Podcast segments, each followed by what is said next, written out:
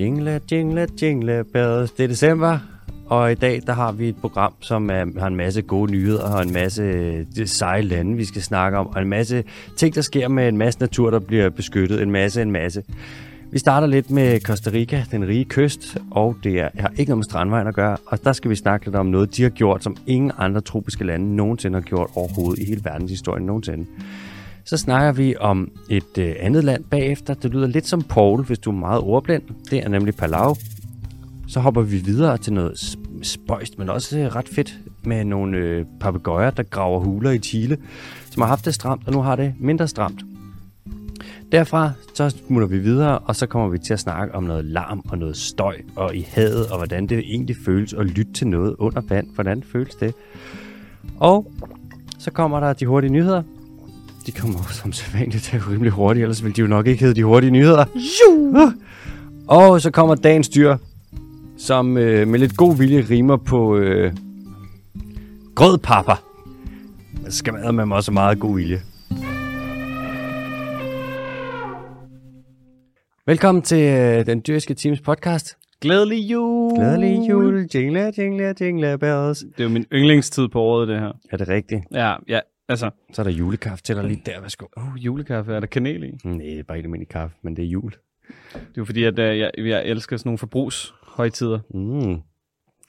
Jeg Og de, fandt, og de kommer lige på stribe her, ikke? Du ja. ved, der er Black Friday, så er der Cyber Monday, og så er der første advent, der, der er der nogen, der gerne vil bede om noget. jeg så forleden, der var en, der havde skrevet sådan noget, hun havde spurgt hendes mand, hvad det der advent, hvad er det egentlig? Så han sådan, advent det er ligesom at microdose jul til børn. Jeg skulle bare god måde at forklare det på. Ja. Ved du, hvorfor det hedder Black Friday? Nej. De havde engang i Philadelphia, ikke uh, smøreosten, men uh, den der, det der sted i USA der, der havde de engang, jeg tror det var i 63, en dag, hvor at der var simpelthen så mange folk ude i gaden. Det var dagen efter Halloween, eller mm. uh, Thanksgiving. De skulle ud af en eller anden grund, så var det bare proppet med folk i gaden, og politiet kunne ikke komme frem, og der var alt muligt, de skulle frem til. Og der var, altså, der var basically sorte mennesker, og så endte de med at kalde det Black Friday, fordi der bare var sådan så mange mennesker, du er ufremkommelig. Og det er det, som Black Friday nu er øh, opkaldt efter. Jamen, ja, og, og, jeg elsker, og jeg elsker den højtid, altså sådan, eller hvad kan man sige, sådan mærkedag er det jo nærmest blevet i USA. Ja, det er det jo. alene af den grund, at der er jo så mange lækre videoer på YouTube bagefter. Af folk, der er ude af shopping Af spree. folk, der er ude af shopping spree, og folk, der har sovet i telt i 14 dage, og altså, juhu, hvor går det stærkt. Ved du, hvor mange mennesker, der er døde i slåskampe over billige fladskærm? Nej. Jeg ved det heller ikke. Nå, okay. Det, Så det er jo fed faktor. det var bare, hvis der var nogen, du, hvad du vidste, du ved nogle gange sådan nogle ting. Det er jo glædelig, det er jo glædelig jul. Ingen sponsor den her uge. Ja, vores øh, samarbejde med Zetland, det er overstået. Det er kun dig og mig. Mm. Ej, faktisk så, øh, hvad det hedder, denne uges podcast er bragt i samarbejde med stillemøbler.dk. Fucking I wish. altså, øhm, nu har vi jo, jeg tænkte sådan lidt i, i, i julens ånd og sådan noget, så øhm, har jeg samlet en masse gode nyheder. Og jeg har samlet en masse sådan lidt, øh, ja, nogle lidt seje historier. Det kan jo godt nogle gange, når man kigger på sådan noget her, naturbeskyttelse og alle de her ting, så kan det godt være lidt trist at se, hvordan verdens økosystemer, de falder sammen, og hvordan alle dyrene, de dør. Og... Altså, vil du gerne have, at jeg skal begynde at nævne Jeppe Kofod og Dan Jørgensen, Rasmus Prehn? Du kommer, jeg prøver at snakke så meget ud i gode nyheder, at de kan få noget at få sagt. Jeg laver også, en, måske kommer jeg til en enkelt gang i dag at sætte spørgsmålstegn ved, hvorfor fanden der er så mange lande, der er nogle prætentiøse idioter og prøver at være grønne forgangsland, når Danmark er det grønne forgangsland. Og hvorfor de rent faktisk gør alle mulige ting, når Danmark går forrest og viser med sit grønne eksempel, at det er rigeligt ikke at gøre At noget. lægge en plan for en plan for en plan. Ja, det er rigeligt ikke at gøre noget. Det, der kommer også nogle historier om det i dag. Jeg tænker, vi bare starter. ja. ja. Vi starter med at gå til venstre på kortet. Vi tager til Costa Rica. Costa Rica. Costa Rica. Arriba, for fuck's sake. På favores og margaritas. Altså, i Costa Rica, der plejede de at fælde skov for fulde gardiner.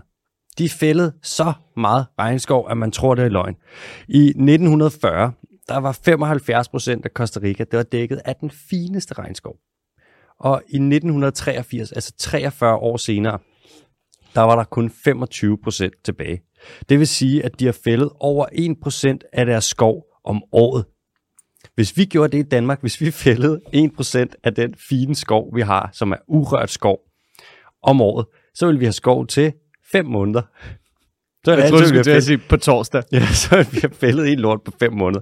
Anyway, de er fældet løs. Altså Costa Rica, det stak fuldstændig af. Og normalt med den her slags historie, så er det jo sådan noget, øh, ligesom når vi hører nu i Brasilien, de fælder løs. Indonesien, de fælder løs. Alle de her lande, de fælder løs. Men Costa Rica og den her historie, der skete der noget helt andet. For de fik... Hvad skete der, Alex? Jamen, de fik vendt tendensen, Mathias. De vendte den. De lavede en uvending. I, okay, nu kommer der nogle årstal her. Mm. Forestil dig det her. 1940, masser af skov. 1983, ikke særlig meget skov tilbage. 1989, der fældede man halvt så meget skov som tre år forinden, så der er man halveret mængden af regnskov, man fælder. Det kan man ikke på den, det kan man ikke i den tidsperiode. Mm, hvis man nu tager... Nå, det kan godt være, jeg er jo ikke matematiker, men det er noget, jeg har læst det her på, i, i videnskabelig litteratur. Jeg, jeg synes bare, altså nu kop bla bla bla bla bla bla. Altså det går jo aldrig. Det er rigtige målsætninger, det er sådan noget, man bare kaster ud. Ja. Det er basically bare papir, der skal i toilettet. Det er også fedt med sådan nogle årstal, der lige er kombineret med nogle hard facts, som, jamen så var det rigtig meget, og ikke så meget. Ja, og det der med sådan, så stoppede de faktisk med det her. Og så, oh, kan man det? Hvis vi kigger fra, altså i 89, der begyndte de at fælde meget mindre. I 1994, der fældede de næsten intet skov. Og i 1998, der var skovfældningen stoppet. Det sker ikke det her. Altså fuldstændigt. Fuldstændig. Og efter det, så gik det fra skovfældning til, at man lod skoven vokse tilbage. Og det er ikke, altså, det, det her, det sker bare aldrig. Det er det eneste tropiske land, der nogensinde har gjort det her med at reversere effekten. Det er også sådan, at øhm, når man, med sådan noget regnskov der, når man fælder det, så forsvinder det selvfølgelig, men når man skal have det tilbage, så behøver man faktisk ikke gå ud og plante skov. Selvfølgelig kan man gøre det, og det kan, så kan man fremskynde processen lidt og få nogle af de træer og planter ind, som er vigtigst. Men man kan også bare lade det være, og så vokser det ud, så spreder det sig bare. Lidt ligesom øh, sådan noget mug på rugbrød, hvis det står i køleskabet. Du behøver ikke pude mere mug på. Du kan bare lade det være, så er det sidste, der er helt lortet dækket af mug. Regnskov vokser tilbage på samme måde. Og fordi det er i troberne, og fordi alting går lyt hurtigt i troberne, så øhm, går det ret stærkt. Hvis du har noget regnskov, og du har noget omkringliggende land, og du lader det stå i 20-30 år, så kan du se, det vender sig. Det går så stærkt. De, altså træerne vokser jo markant meget hurtigere end her. Så øhm, det er det bare det, de har gjort i Costa Rica. Så har de simpelthen været sådan, nu stopper vi, og så lader man det vokse tilbage. Og nu, der dækker regnskoven i Costa Rica, den er gået fra at dække 25% i 80'erne til at dække over 50% nu. Og 25% af Costa Rica, det er beskyttet natur. Altså det er nationalpark. Og så kan man sige, hvordan gjorde Costa Rica det her? Hvorfor kan de gøre det, når alle andre de kæmper så meget efter det? Hvorfor gør alle de andre dem ikke bare kunsten efter? Kan du se, hvad jeg lavede der? Mm. Jeg sagde kunsten, og så lavede en kunstpause lige bagefter. For at sådan, det var bare lige en, en ting, jeg ville skyde ind. Jeg var at kigge på mig med et blik, som om jeg er fjollet. Det var overhovedet ikke fjollet. Jeg synes, det var enormt fedt. Tak. Folk er ved at falde ned af stolen derude. Hold fast i stolen derude. Costa Rica, de gjorde en ting, som at der ikke er særlig mange lande, der har gjort. De afskaffede deres militær tilbage for en del år siden, og så løsnede det en masse penge op. Nu er det sådan, at øh, normalt så bruger vi ret mange penge på militær. I år, alene i år, der har man på global plan, der har man brugt 10 billioner kroner på militær. Det er, man, man har brugt altså i verden, eller? i verden. Okay. Man har brugt mere end 10.000 milliarder kroner. Det er hele Norges olieformue. De har 10.000 milliarder stående. Man har brugt mere end det på militær kun i år. Hvis man brugte alle de penge på natur, som man bruger på militær, så kunne man beskytte al natur i hele verden, og man kunne beskytte mere end det faktisk. Men Eller selvfølgelig ikke mere end der er i verden, men man kunne, to pointer. naturen kunne få lov til at fylde mere. Kom med det. Tre pointer. Åh, oh, oh. Ej, to pointer. Okay, jeg kan slå en af dem sammen. Mm. Grej er fedt. Mm-hmm. Oui. Det er rigtig fedt. Jamen, det er sandt. Hvem elsker ikke noget god fjeld? Altså, Altså, og du ved, hvor skal Michael Bay få sin inspiration fra, hvis det ikke er fra militæret? Store både, store ubåde, store missiler, ja. store biler, Store mænd. Ja, true Store that. eksplosioner. Jamen, det er rigtigt. Helt lortet. Ja. Du mister altså en guldgruppe af, øh, hvad der hedder, kunstfilm fra Michael Bay's side. Og hvad skulle være uh, Black Hawk Down? Hvad skulle den hedde, hvis der ikke var militær? Ja, så havde den jo bare heddet Fedtet Banan. Så er den bare Hawk. Hawk. Hawk. Hawk. Høen. Fedtet Banan i Somalia. Ja. Og øh, punkt nummer to. Ja. Kina-Rusland. Jeg vil gerne sige allerede nu, jeg blander mig ikke i den her konflikt, for jeg har ikke lyst til at komme i klemme mellem de to lande. Nej. Og jeg ved, at de begge to lytter med. Og jeg ved, at de begge to lytter så meget med. Men Kina-Rusland. Det er jo som regel Kina-Rusland, ikke? USA. Det er altid der, den ender. Ja. Ja, ja men hvad det her, USA er jo bare sådan lidt det der skjold, vi holder op foran Kina-Rusland på ja. Ja. en eller anden måde. Mm. Jeg har ikke sagt Men, men noget, det, er rigtig, rigtig mange, det er rigtig, rigtig mange penge. Og det er jo som om, at du ved, det er sådan, man kan gøre noget godt for sin, for sin uh, lokale, nationale interesser, hvis man beslutter lokalt og nationalt. Bare lige at, du ved, gøre noget. For eksempel. Ja, Det er kontroversielt. ja. Altså, øhm, hvis man bruger pengene på naturen i stedet for militæret, så viser det i hvert fald, i Costa Ricas eksempel, at man kan gøre lidt mere for naturen, end man ellers øh, ville kunne gøre uden de penge. Man betaler også folk for at passe på naturen i Costa Rica. Altså, de har noget, der hedder Payments for Environmental Services. De går ind med øh, folk, der er fattige, og som... Hvad så? Ikke noget undskyld. Environmental Services. De tager folk, Det var bare ligesom at sidde og blive stalt til Sean Connery. yes, mand.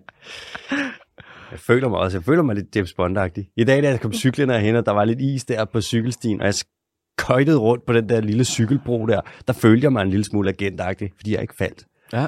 Det er ligesom uh, Pierce Brosnan i den der dumme Tomorrow Never Dies, eller hvad fanden den hedder, hvor han kommer skøjtende ned af... Er det den, hvor der er sne hele tiden? Ja, ja. Og en, en bil, der er gennemsigtig og sådan noget. Det er rigtig, rigtig dumt. Camouflage. Hvad er det, de er ved at give de der fattige mennesker penge for? De giver dem øh, penge for ikke at øh, fælde skoven, og ikke for at gå ind og øh, lave den om til marker og alle de her ting. Man betaler dem simpelthen for at lade være. Økonomisk incitament. Det er det faktisk. Ja. Og et ret hårdt økonomisk incitament, og man mm. har givet mange, mange, mange, mange millioner til det nu, og det virker pissegodt. Det er en slags omvendt landbrugsstøtte på en eller anden måde. Ja, det er det faktisk. Ja. Det er faktisk præcis det der. Mm. Mm. Og det er jo ret smart. Øh, man kan sige, du kan ikke tjene penge på skoven, hvis du lader den være, mm. medmindre der er nogen, der bare giver dig penge for at lade den være. Og så kommer skoven med alle de her services, ikke? Sådan noget, den renser luften, og den renser vandet, og alt det der, den holder os i live. Alle de der ting, som man sådan... Lidt pænere at kigge på end en kristal. Det der, det ved jeg ikke, om jeg er enig i. Ah, Jeg er okay, dansker, undskyld. men øh, den er stadig, de kan være flotte nok. Jeg går bare og venter på, at Big-koncernen designer den næste grisestal. Det skal nok blive pænt. Det, det er jo ikke engang løgn, det kommer til at ske. Folk er helt tosset med det. Notorious B.I.G's. Notorious B.I.G. Nu er, altså Costa Rica, de er jo et eksempel på, hvordan man kan bremse nogle af de her vanvittige trends. De har satset alt på økoturisme. Folk rejser der til for at se alle de her dyr, de har. Jeg har været dernede selv en gang. Jeg var ude og kigge på dovendyr blandt andet. Nogle af de sødeste, mest taknemmelige dyr, du overhovedet kan have. Hvis at det dovendyr skal angribe dig, hvad du den så gøre? Nope. Altså for det første, det gør den overhovedet ikke. Men hvis den endelig skal, så løfter den armene helt langsomt. Nærmest som om den skal lave en bølge på et fodboldstadion, og den bare overhovedet ikke har travlt. Og så når den har løftet dem, så fejrer den lige kløerne fremover, og så lader den dem bare falde. og så kan den lige rive dig lidt. Totalt ufarligt. Ja, medmindre du når at fjerne dig. ja, ja det de gør der du. 45 sekunder. Jamen, inden du har 100, det er det nemmeste at fjerne sig fra i hele verden. Ej. Jeg har bare et spørgsmål i alt det her. Mm. Costa Rica, der går forrest, og Costa Rica, der er sådan, æder sig her, næsten altså over 98 procent af deres energi, den er fuldstændig grøn, ikke? Men det er jo fordi, de har fulgt det danske eksempel. Det er jo så det, der er sådan lidt... Vi, I Danmark, der er det overhovedet ikke 98 procent af vores energi, der er grøn. Eller langt mindre. Nej, men vi... Jo, men der er en plan for at gøre det til mere end... Jamen, det er jo det, der så er lidt frægt, fordi Danmark er det grønne forgangsland. Der er Ja. slet ikke nogen tvivl om. Jo, jo.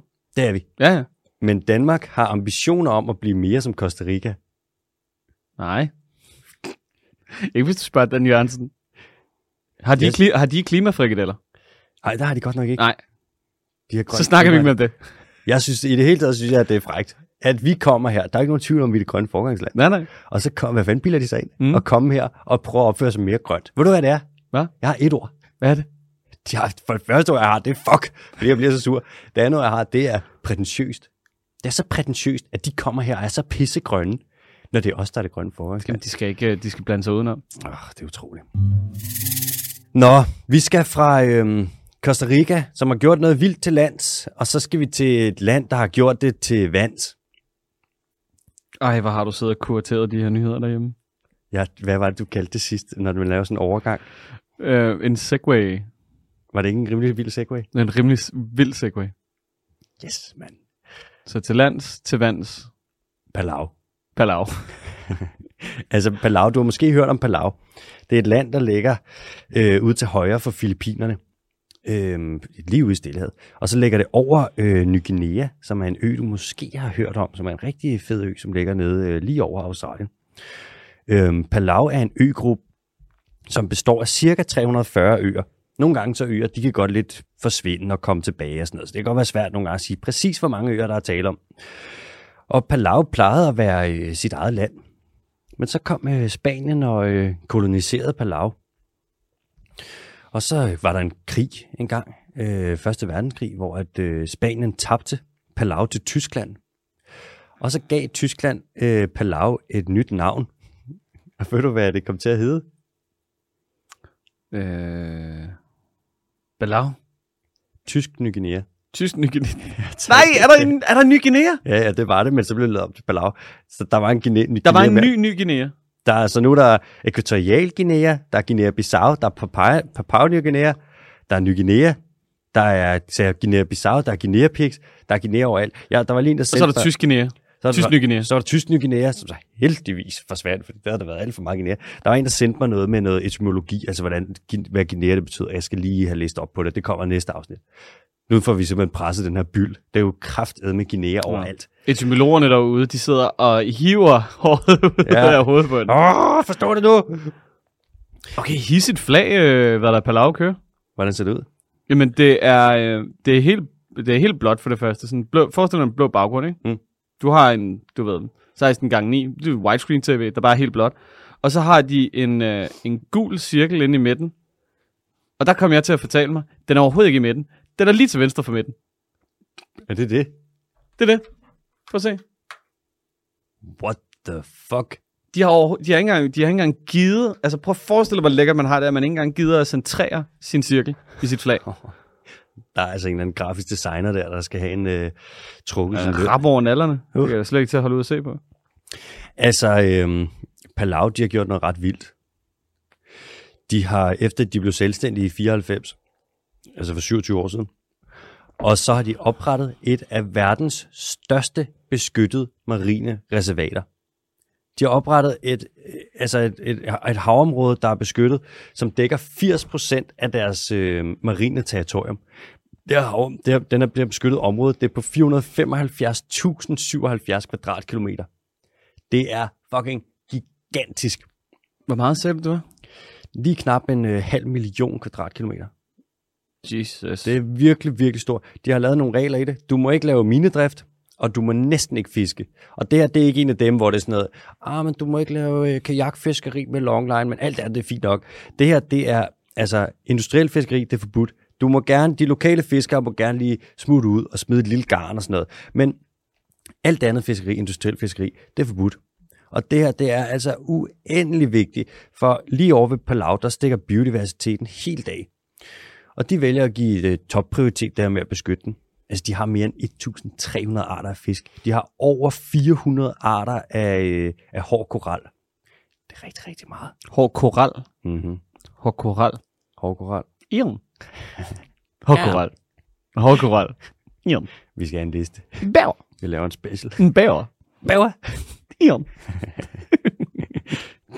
Altså, Øj, hvor er jeg fjollet. I du er, altså, du er i fjol, det er fordi, du er Ja. julehumør. Nej, men det er også det, det, det er tidligt på morgenen, der er jul, der er sne. Altså, du ved, Og du har fået kaffe, Hele den er bakken. stærk. synes du, den der kaffe er stærk? Nej, Nå, okay. test. Altså, Palau er ikke et rigt land. Det er ikke, fordi de har mange penge. At de kunne sagtens vælge at høvle fisk ind og smadre hele baduljen. Altså bare fisk det her hav tørt. Men de vælger at øh, gå bæredygtigt til den. Mm. Meget bæredygtigt endda. Altså udenom Palau, der kan man se, at fiskene simpelthen emmer ud af det her. Alle vil gerne fiske omkring Palau, fordi at det her lille sanctuary, det her lille reservat, de har lavet, der har de simpelthen så godt, så fiskene udenom, de også bare bliver, der kommer mange af dem. Det er et vildt godt eksempel på, hvor god en idé det er at tage og lave zoner af havet, som du freder. Og ja, igen, jeg kan bare ikke lade være med at tænke sådan, kan de ikke se Danmark, det grønne forgangsland? Vi signalerer med vores øh, grønne natur, at det er rigeligt at frede 4% af havet max, og at lave rigtig meget overfiskeri. Jeg forstår ikke, at de skal være sådan nogle stræbere og kigge på den grønneste af de grønne, og vælge at sige, I freder der, vi freder 20 gange så meget. Det, jeg synes, ja, på den ene side tænker jeg, Palau, det lød fedt, men se lyset af det der, der synes jeg faktisk, at de er lidt for, det er nogle stræbere. Men igen, så er det jo fordi, at du blander tingene sammen. Det, de gør, ja. er, jo, er jo mere, end det Danmark gør. Men vores ambitionsniveau Mm. på sigt Ja. er højere. Nu er det ikke for at være fræk, og jeg ved godt, at du er meget inde i alt det her, men vi vil frede 4% af havet, ikke? Jo. EU siger, at vi skal frede 10%, men det vil vi ikke. Og det globale mål er, at vi skal frede 30%, men vi Mhm. freder 4.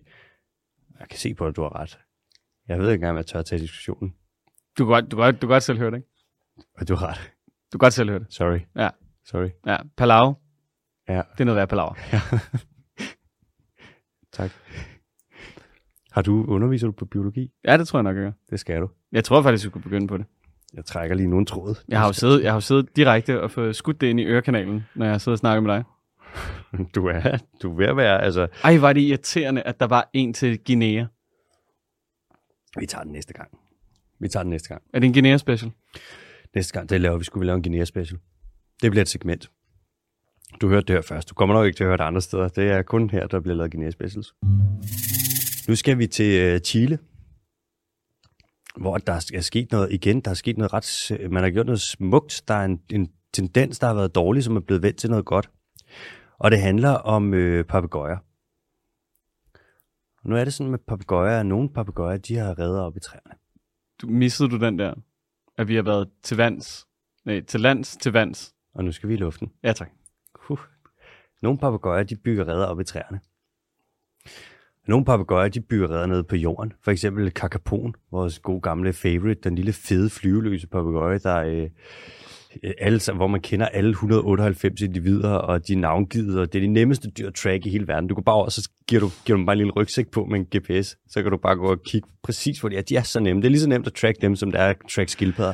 Når Yes. du skal track en landskildpadde, så klist, går du bare over, så tager du en, en GPS, så putter du noget, noget klisterbånd eller noget lim på, sætter du den bare op på skjoldet af den. Det er overhovedet ikke ligesom James, øh, James, øh, hvad er det, Jason Bourne. Altså, Nej, nej, det er, det er det markant, markant mere simpelt. Det er lige for, at du bare kan track den med en, øh, bare sætte en garnnøgle på ryggen af den, ja, ja. og så, bare, så løber den bare afsted, så ved du altid, hvor de er.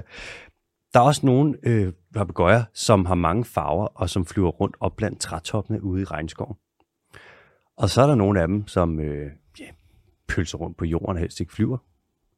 Der er nogle papegøjer, som øh, spiser frugt og som spiser bær. Og så er der faktisk også en enkelt papegøjeart, som spiser kød. Okay. Ja, nede ved, øh, lever nede på New Zealand, der hedder en kea. Sjovt, den ikke lever øh, i kea, var. den spiser kød. Den har været kendt for at nogle gange, hvis de har, der har været får, som har fået sår, så har den kommer den over keaen, og så begynder den altså at spise løs. Og der er, hvis man går ind og søger på Kea Parrot, så kan du se, og Kea det staves K-E-A, så kan du se billeder af Kea, som bare sidder og ja, spiser af får. Det er nogle værre nogle. Kniv og gaffel. Ja, ja, det er hele du. Og de lever også, de kan leve op i, i, i bjergene i øh, New Zealand, hvor der også er køligt. Det er meget, det er nogle virkelig spøjse papegøjer.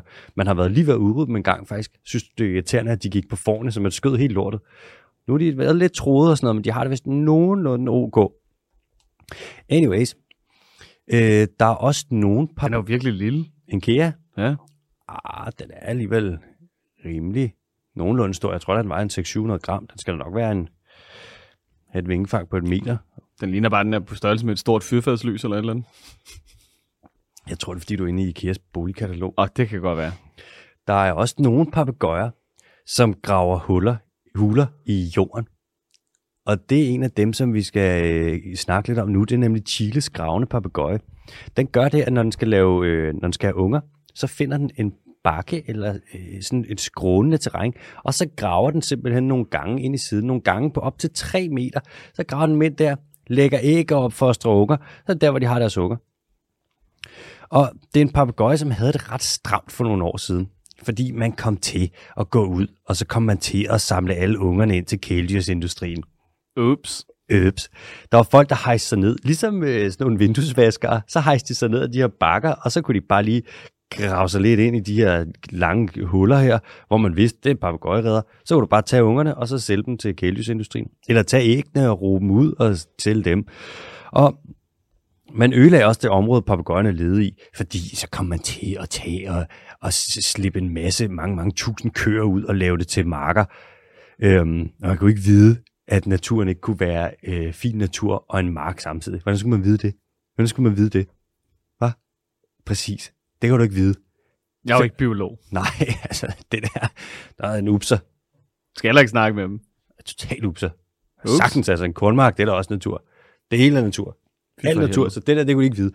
Papagøjerne, de kunne ikke holde til det, med at man samlede alle ungerne ind, og man ødelagde de områder, de levede i, og at populationerne, de blev mere og mere fragmenteret, altså mere og mere delt op. Det kan jo være et problem, hvis man deler dem op, for så kommer, i stedet for, så kan du have mange papegøjer, men hvis de lever meget væk fra hinanden i små øh, bestande, der er separeret fra hinanden, så gælder det jo egentlig som, at så kunne det jo lige så godt bare være hver sin art, hvis de ikke har nogen kontakt. Så kan du have 1000 papegøjer i 1000 flokke, så har du bare en masse papegøjer, der dør. Ikke? Nå, men så i 1996, så sagde man, ej, nu stopper I simpelthen med at samle alle de her papegøjer ind. Så er det slut. Så slutter det. Stop. Og så sagde man, det område, de lever i, det er beskyttet. I, skal ikke, I må ikke øh, lave det om til marker og ødelægge det hele og samle alle papegøjerne ind. Du skal vende om og gå. Du skal vente om at gå nu. Vente om at gå og tænke dig om, du skal reflektere. Tror I bare, at de her papegøjer, det er popcorn i biografen, eller hvad, sådan, som I går og samler dem? Det er sådan, man sagde til dem. Så satte du rangers ind, altså nogle øh, vagter, som kigger og holder øje med papegøjerne. Var det Bærs Christiansen? Ej, ikke helt ikke Okay. det niveau. Okay. Det, var, det var ikke så savage. Okay. Forestil dig Bers Christiansen, så bare en helt anden gut. Så hedder det, så er det måske en, der hedder sådan noget øh, Paco Camino, som render rundt dernede og bare sådan render rundt og chiller lidt. Måske har en kniv, og så bare går og holder øje med noget smuk natur. Forestil dig sådan en uh, Bers Christiansen bare med meget mere vægt på spejderen. Jeg tror, hvis vi kan Bærs Christiansen lov, ikke? Mm. så tror jeg, han kunne overtage Fyn, du ved, på en eftermiddag. Puh, giv mig kvarter. Bare ødelægge den. Han kunne overtage Fyn lige så hurtigt, som man kunne fælde al den danske skov. nu er det sådan, at efter at man fredede det her område, og efter man satte de her rangers ud og sagde nye halløj med alt det indsamling af papegøjer, så har den chilenske pap- gravende papegøjer fået det meget bedre. Nu har han det fint. Der plejede at være, mig bekendt, 217, og nu er der over 4.400. Det er en mangedobling. Det er en 20-dobling. Det her det er en af de fineste historier, der er kommet ud af Chile med en art, der har været in decline, som er kommet in not decline. Det man gjorde, det var, at man... Øh, Du er en smed med ord. Jamen, det er jo ikke en semantisk guillotine, men øh, en smed. Man tog bare lidt hensyn. Og, øh, og som sidenote vil jeg også sige, hvor fedt er det ikke med en papegøje, der graver? Lol, Og det er virkelig, virkelig spøjst. er virkelig underligt, ikke? Jo. Men det var, men det var bjergsider, ikke? Eller sådan en skrant. Jo. Jo. Der er også en ule, der graver. Er jo, Jamen, jeg, jeg tænkte bare, det ville ikke give særlig meget mening, hvis den gjorde ligesom markmusen og bare gravede sig ned et eller andet tilfældigt sted under en rod eller et eller andet. Nej. Og bare gjorde sig tilgængelig for alle øh, rovdyrene. så er der sådan lidt fjollet at bruge en masse energi på at, at flyve, og have evnen til at flyve. Altså, vinger er jo ubrugelige, hvis du ikke er i luften. Nej, jeg synes, kakapoen gør sådan... Øh... Ej, jeg elsker den. Jeg tror, det er faktisk... Ja, det, det, det, det det dyr, jeg ville ønske at være, hvis jeg, hvis jeg var et dyr. Den chiller også. Man passer vildt godt på dem. Ja. Den hygger sig. Den får lov til at møde David Attenborough. Den lever livet, du. Den ser bare ud, som om den er venner med alle, den kommer i nærheden af. det tror jeg også, den er. Det ved jeg, alle kommer ind og fodrer du, den. du er min ven. Ja, uh, giv mig en belly rub. Du er også min ven. Nu skal vi altså til en øh, nyhed om noget øh, støj i havet. Og om noget, øh, det kommer også til at handle lidt om øh, dybhavsminedrift. Og Vi er det, til vands igen. Vi er til vands igen, så vi gik fra øh, land til vand til luft til vand. God segway. Hvis man kigger på støj og larm og lyd, så fungerer det på en anden måde i vandet og i havet, end det gør øh, for os på land. Og det kan være lidt svært for os øh, at sætte os ind i, hvordan at marine organismer, altså organismer, der lever ude i havet, hvordan at de øh, lytter, og hvordan lytteoplevelsen er for dem. For Altså, hvis vi kigger på for eksempel delfiner, så opfanger de lyd igennem øh, kæben, hvor at vi som luftdyr, så at sige, vi får det ind igennem øh, det indre øre. Altså stigebøjlen og hammeren og armbolden og alt det der, apropos smederi. Hvis du opfanger lyd igennem kæben, så går det lige ind i kroppen på dig.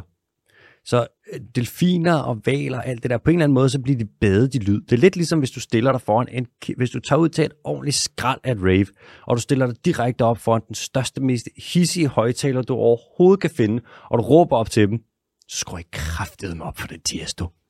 Og du så står der, stikker fingrene i ørerne, og så mærker du musikken i kroppen. Så mærker du også, hvordan dine små trommehinder, de lige siger, pff, splatter ud, fordi at du bliver lidt for bad i lyd. Men det er mere sådan, det er for delfiner og valer, øhm, når at de ligesom skal lytte. Hvis man laver for meget støj, så er der altså også nogle valer, øh, eller nogle delfiner, nogle delfinvaler, valdelfiner, hold kæft, nogle øh, delfiner, der strander, når der er for meget støj. Der er nogle delfiner, der bliver helt stille, når mennesker de larmer, for eksempel med sonar. I, på Madagaskar i 2008, der var der en masse dværgspækhugger, der strandede, fordi at man brugte noget, der hedder seismic air guns øh, til at lede efter olie. Seismic air guns, det er sådan nogle øh, pistoler, eller hvad fanden skal man kalde det? Det er sådan nogle store ting, der skyder øh, lydbølger ned igennem havet, helt ned på havbunden, og så det ekko, der kommer tilbage, så kan man måle på det, om der er olie nede på havbunden. Eller hvad der overhovedet er dernede. Det er noget alvorligt larmende udstyr. De her seismic airguns, altså hvis de svømmer hen, eller hvis de sejler hen over en val, de, de spader dem fuldstændig. Man kan jo se det bare nu, ikke? Så sejler de hen over nogle valer ved Madagaskar, og så er helt lortet, de svømmer bare på stranden og strander, fordi de er blevet så forvirret. I øvrigt, så øh, hvis man kigger på de der seismic airguns, så er der noget software, som man kan bruge til at øh, analysere lyden. Og den der software, den hedder øh, Gundalf. Gundalf. Eller Gundalf. Gundalf. ligesom Gandalf, bare med gun. Ja, det er da godt klar over. Nå, okay. Det var meget sjovt. Mm. Støj. Jamen, vi har bare aftalt, at vi ikke skulle ind på Ringnes her, altså du ved, før en special. Hvis vi skal gøre det, så lad os gøre det. Jeg elsker de film. Ja, jamen, jeg elsker dem mere end dig. Det er de film, jeg har set mest i hele mit liv. Jeg har set alle extended editions, og jeg har set alt ekstra materialet. Okay, flot. Altså flere gange. Hvor mange gange? Flere gange. Ja, Op til flere gange. op til flere gange. Op til flere gange. Jeg har set det en del gange, men jeg har ambitioner om at se det. gange. Jeg har ambitioner om at se det rigtig, rigtig meget mere. Ikke mere end mig. Jo. Ja, det bliver min julekalender, kan jeg godt mærke.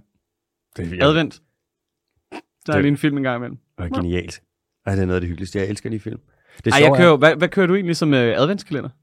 Kører du en tv-serie eller et eller andet? Noget, det kan godt være, at det er Blue Planet eller et eller andet den stil. Jeg kører faktisk ikke noget. Kan jeg anbefale, og det har ikke noget med dyr at gøre, men kan jeg, kan jeg lige anbefale at køre, øh, hvad det hedder, øh, Band of Brothers? Åh, Du, du, du er lidt bagud nu, altså sådan, jeg er med. dude, jeg elsker Band of Brothers. Band of Brothers, altså jeg ser den jo flere gange om året. Jeg ser den en gang om sommeren, bare lige for at huske, øh, hvad det her, du ved, de faldende ja. brødre. Klart. Um, og så, du ved, til, øh, til vinter. Band of Brothers er så nice. Den har også en rating på IMDb. Den springer jo 10 af skalaen, gør den ikke det? Jo, jo, jo, jo. Altså, den er deroppe af. Men der er, jo- der er 10 episoder, ikke? Det er lidt svært at dividere. Så skal du se to og en halv episode per advent, ikke? Mm-hmm. Men du ved, man, man kan altid tage, så kan du tage tre episoder per gang, Ja. og så kan du se, øh, hvad det hedder, den sidste, Mm. øh, hvad det hedder, den sidste episode, øh, den fjerde advent, og oven i hatten, der kan du så lige smide, øh, hvad der er, Tom Hanks og Matt Damon, og så kører du den lige over i øh, Saving Private. Saving Private Ryan. Matt Damon. Matt Damon. Matt Damon. Ja, og så skal man sgu nok få, hvad det hedder, fyldt sit, uh, sit 2. verdenskrigskvote op. Det der, det vil jeg fucking gerne sige tak for. Velkommen. Det er, det er, et, lille, det er et lille skud ud til, øh, til Band HBO. Brothers. Ja, Mm. Band Brothers. Nå, tilbage til støj i havet. Støj i havet, det skader delfiner og valer, det kan vi se. Hvis man kigger på laverne fra torsk, altså fisk, når de klikker, så kalder man det laver, fordi det er sådan nogle små pisfisk. Laver. Laver fra torsk, de overlever dårligere. Altså, de dør mere, hvis der er meget støj. Krill dør, hvis du støjforurener. Der er nogle fisk, som får øreskader, selvfølgelig, øh, hvis man støjer meget. Der er forskning, der peger på, at det kan være dårligt for ålegræs, altså planter i havet, hvis man støjer meget. Støj er altså til synligheden absolut ikke det bedste for livet i havet overhovedet. Og det falder en lille smule uheldigt sammen med deep sea mining, det her dybhavsminedrift. For den her nye industri, dybhavsminedrift, skal lige til at eksplodere. Det skal lige til at gå amok. Man skal virkelig til at rulle de der dybhavsmajtærskere ud. Og det larmer forfærdeligt meget, når man skal sejle rundt og skyde de her seismic airguns af først, for ligesom at måle, hvad der er på havbunden. Og så drøne ton efter ton af mineraler op igennem rør, som kommer til at lyde, løbe hele vejen på tværs af havsøjlen, eller vandsøjlen. Og så skraber man og borer, og man er i det hele taget opfører sig som de mest larmende håndværkere, du overhovedet kan forestille dig nede på havbunden. Der kommer til at være rigtig, rigtig meget støjforurening, øh, når man laver det her dybhavsminedrift. Og nu er der en, en, en øh, instans, som hedder Seabed, International Seabed Authority, som lovgiver på det her område med dybhavsminedrift. Og de har givet et par tips til, hvordan at man kan lave minedrift uden at larme for meget. Men det er ikke bindende. Det er frivilligt hele vejen igennem. Du bestemmer selv, om du vil implementere det. Det er lidt Igen? ligesom, ja, frivillig aftale. Det virker i. Det er lidt ligesom, når ens forældre de sender en i byen som øh, ung teenager, og så siger lige før man går ud af døren, så er de sådan, det er også øh, det bedste, hvis du ikke drikker for meget. Ja, det er heller ikke en bindende aftale. Det kan man kalde sådan et øh, en sådan blød opfordring. Det, Ja. det, det, det, måske kalde det sådan et, et symbolsk incitament. Så sender de en afsted der, når man er teenager, og lige pludselig så står man bare inde på floss og brækker sig ud over en vindeltrappe, ikke? Uh, floss. kaster op ud i rendestenen, og så kommer man ind igen. Bestiller en taxa, man ikke har råd til. Ja, ja, præcis, og man ved ikke engang, hvor man skal ind, for man ved ikke, hvor man er, og Står- man ved ikke, hvem man er. Står der med sit vise elektron Ja. og, Og lige pludselig, lige pludselig så er du 22, og er sådan, åh, hvad fuck skete der? Så er han blevet vågen. Hold kæft, mand. Står man derude i byen, teenager, 15, 16, 17 år, lader som om, man, er, man har det helt cool, man har det hele bare fuck fedt, selvom man lige har ved at brække sig i rendesten. Er der nogen, Nu, der skal øh, med hjem? Man er sådan, jeg er overhovedet ikke kikset, jeg har det godt med mig selv. Selvom man står der med bøjle på. Oh, Og det har man det fint med. det har jeg, jeg har, jeg har aldrig haft bøjle. Har du ikke det? Ej, det burde jeg godt nok, fordi altså, det ser jo ud som om, at der er, altså Gud bare til, altså sådan, tilfældigvis har kastet tænder ind i ansigtet på mig. Ja. De er jo vinderskæve. Ved du hvad, jeg har haft bøjle på for os begge to. Jeg fik bøjle på i togskin og dobbelt op, du i slutningen af 9. Og så fik jeg med i slutningen af 3.G. Hold da kæft, det er lang tid. Ja, jeg lover dig, jeg har, altså, jeg har haft mere spinat i bøjlen, end du har spist i hele dit liv. Jeg synes jo, det, jeg synes jo, alle skal ligne hinanden, så jeg synes, alle burde få sat bøjle på. Lige, lige, altså lige snart der bare er mælketænder. Så bare, du ved, få rettet det ind med det samme. Det er ligesom øh, i øh, Colombia. Der gjorde de jo øh, tandlæge, det gjorde de jo gratis for nogle år siden. Så nærmest samtlige kolumbianere, de havde bøjle på. Nå, Jeg kan huske, da jeg var ude at rejse dernede i Latinamerika, hver gang du så nogen med bøjle på, så var du sådan, det er fra Colombia. Og det var det hver gang. Sådan man kan, da, man, men man kan køre den gennemsigtigt nu, kan man ikke? Det der Invisalign. Nå ja, det kan man godt. Ja. Men altså, hvis du endelig skal gøre det, så gør det, mand. Det andet, det er mere metal. Ej, det, det- jeg skal ikke stå som voksen mand med, med, med togskinner på. Det tror jeg sgu. Jeg tror, jeg vil op mig til en Invisalign. Så jeg var mere selvsikker og kunne bære det som teenager, men du kan ikke som voksen mand. Du har jo altid set, du så kluntet ud helt op til du var øh, 27, altså. Så ser jeg ikke klundet ud mere, for nu er jeg 30. Ja. Gamle mand. Hold kæft. Gamle mand. Oh shit. Anyways. Sidder bare i en kælder og snakker om dyr. Gamle mand. Åh, oh, for helvede at snakke om støj, jeg havde.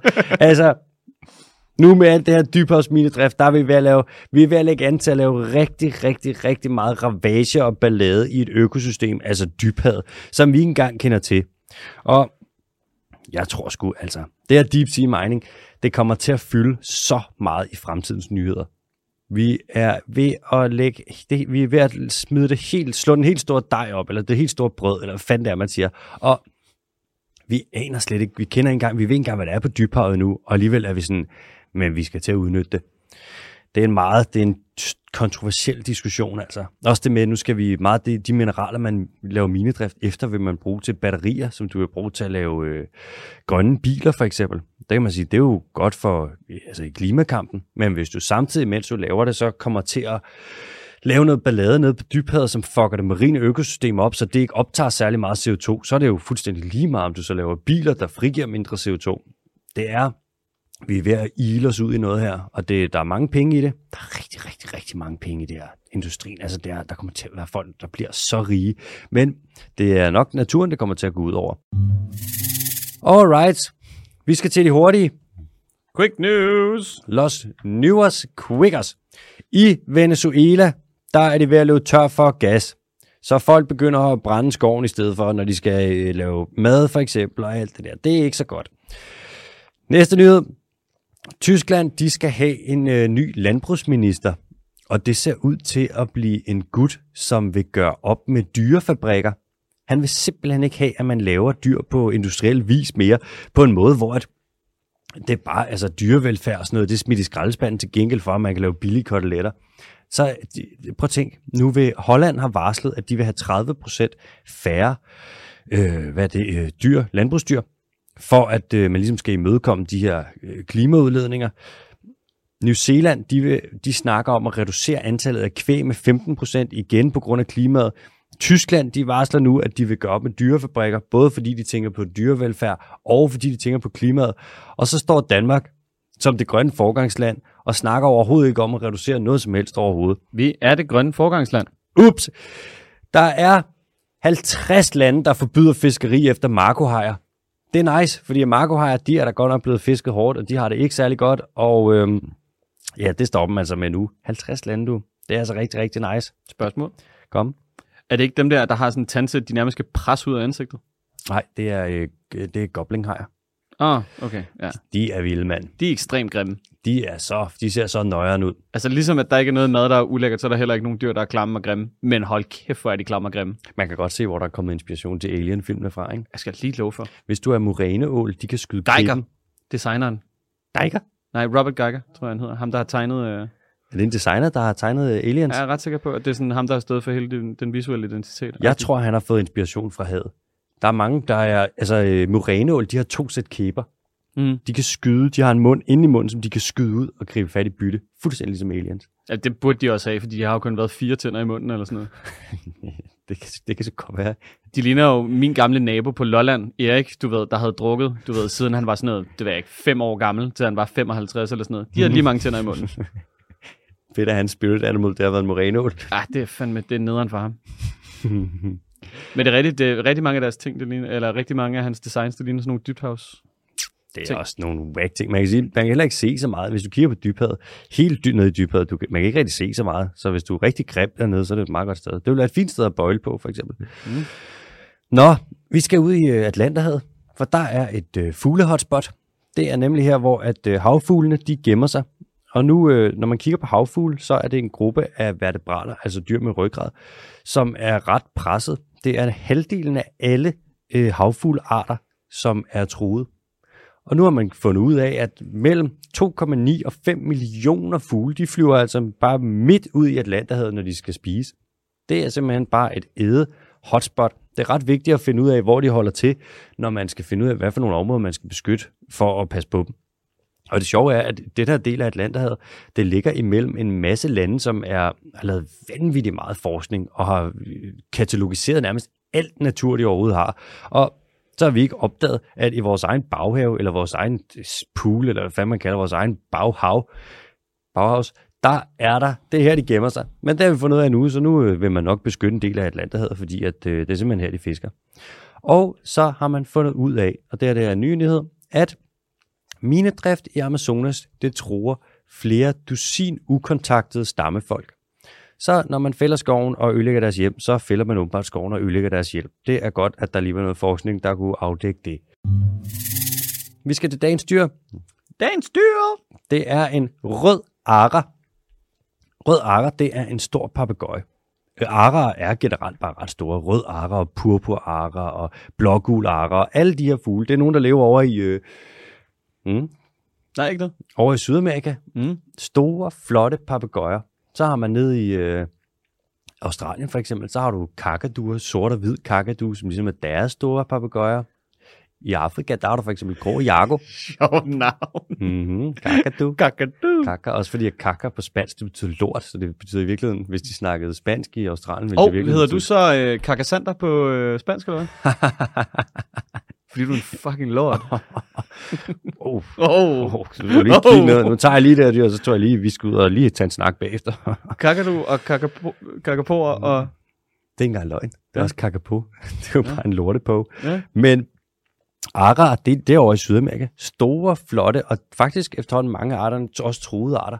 Og netop de røde arar, de, de står mit hjerte meget nær, for dem har jeg arbejdet en del med over i uh, Guatemala. Mm. Sådan et rehabiliteringscenter, hvor de kom ind fra det sorte marked, og så skulle vi gøre dem klar til at blive udsat i naturen igen. Alkoholiseret. Eller, for eksempel, Ja. ja. kommer de ind der, helt presset, sidder der.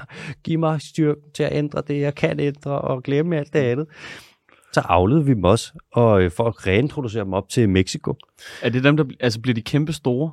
Ja, en rød art, den kommer op på omkring et kilo, så den cirka 80-90 cm lang, og så ja. har den også et rimelig solidt vingefang.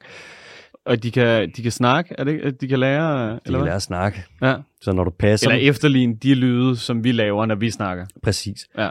Så når man passer dem, så skal man, øh, altså dem af dem, der så skal udsættes i naturen, så skal man holde kæft.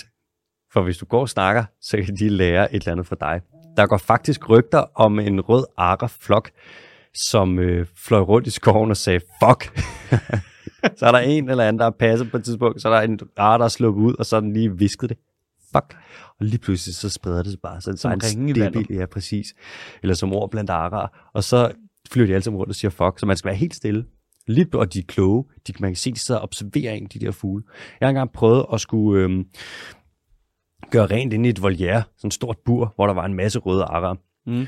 Og så går jeg og står jeg børster et, øhm, et foderbræt, og så kigger jeg lige til den øh, væk fra min hånd, og så kan jeg mærke, lige pludselig over min hånd, så er der noget, der kilder på min tommelfinger. Så kigger jeg over, så skal jeg se en ara, der står sådan her, med næbet omkring min finger sådan her. Fuldt åben næb, rundt om min tommelfinger, den bider ikke, og så kigger den bare på mig. Jeg kigger på den, og så fjerner jeg lige så stille, så fjerner jeg tommelfingeren ud, fjerner tommelfingeren ud af næbet, så lukker den det, så kigger den på mig, så kigger den væk. Bare lige sådan, den fronter bare. Åh, oh, det er et power move. Det er et power move, og det der næb, jeg lover dig, den tager, ej, jeg ved ikke om den tager knoglen, men fuck, de bider bare hårdt, mand. Ej, det tror jeg kunne gøre hisset ondt. De er for vilde, så når de kravler rundt, så bruger de også næbet til at, at kravle. Uh. tager de det sådan og tager fat i ting, og bruger det ligesom sådan en, en simpel lille hånd med to fingre. De er for vilde, mand. Øhm, Hvordan er det med at holde dem privat? Er der mange, der gør det? ja, man kan godt, du må godt holde dem. Øh, det, eneste, der er med dem, det er bare, at de er pisse dyre. Ja.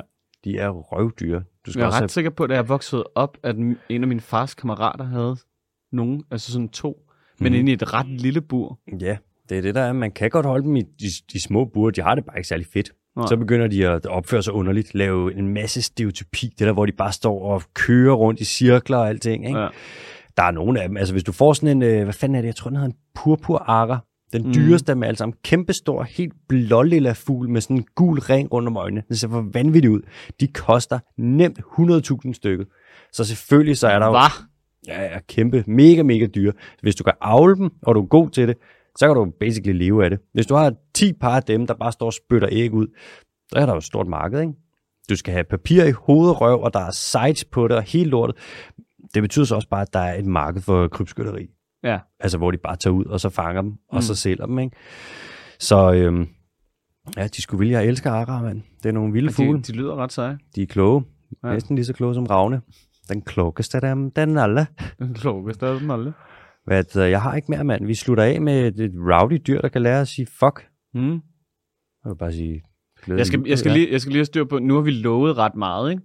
Nu har vi lovet en, Ny, Papa Ny, nej, en Ny Guinea special. Ny Guinea, vi har lovet almanakken. Vi har lovet Almanakken. Vi har lovet... En øh, Q&A også. Ja, vi har lovet at finde ud af det der med spækhuggerne. Ja. Øh, Ej, vi har lovet mange ting. Altså, det kan godt være, at der lige er noget af det, der bliver sorteret fra, og lige, øh, du ved, bliver næste år. vi tager det næste år. Noget af det. Noget af det. Det var alt for her. Glædelig jul. Glædelig jul. Tak fordi du lytter med. Adios.